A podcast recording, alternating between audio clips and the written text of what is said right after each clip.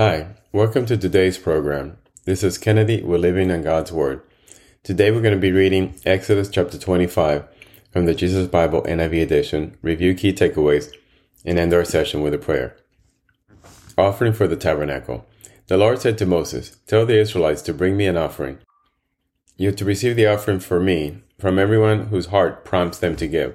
These are the offerings you are to receive from them gold, silver, and bronze, blue, purple, and scarlet yarn, and fine linen, goat hair, ram skins, dyed red, and another type of durable leather, acacia wood, olive oil for the light, spices for the anointing oil and for the fragrant incense, and onyx stones and other gems to be mounted on the ephod and breastpiece. Then have them make a sanctuary for me, and I will dwell among them. Make this tabernacle and all its furnishing exactly like the pattern I will show you. The ark. Have them make an ark of acacia wood, two and a half cubits long, a cubit and a half wide, and a cubit and a half high. Overlaid it with pure gold, both inside and outside, and make a gold molding around it. Cast four gold rings for it, and fasten them to its four feet, with two rings on one side and two rings on the other. Then make poles of acacia wood and overlay them with gold. Insert the poles into the rings on the side of the ark to carry it. The poles are to remain in the ring of this ark, and they are not to be removed. Then put in the ark the tablets of the covenant law, which I will give you. Make an atonement cover of pure gold, two and a half cubits long and a cubit and a half wide. And make two cherubim out of hammered gold at the end of the cover. Make one cherub on one end and the second cherub on the other.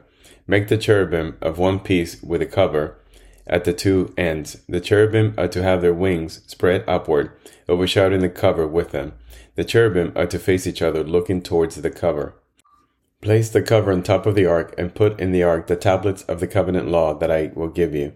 There above the cover, between the two cherubim that are over the ark of the covenant law, I will meet with you and give you all my commands for the Israelites. The table. Make a table of acacia wood, two cubits long, a cubit wide, and a cubit and a half high. Overlay it with pure gold and make a gold molding around it. Also make around it a rim a handbreadth wide and put a gold molding on the rim. Make four gold rings for the table and fasten them to the four corners, where the four legs are. The ring are to be close to the rim to hold the poles used in carrying the table. Make the poles of acacia wood, overlay them with gold, and carry the table with them. And make it plates and dishes of pure gold, as well as its pitchers and bowls for the pouring out of offerings.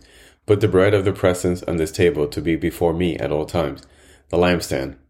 Make a lampstand of pure gold, hammer out its base and shaft, and make its flower like cups, buds and blossoms of one piece with them. Six branches are to extend from the side of the lampstand, three on one side and three on the other. Three cups shaped like an almond flower with buds and blossoms are to be on one branch, three on the next branch, and the same for all six branches extending from the lampstand. And on the lampstand there are to be four cups shaped like almond flowers with buds and blossoms.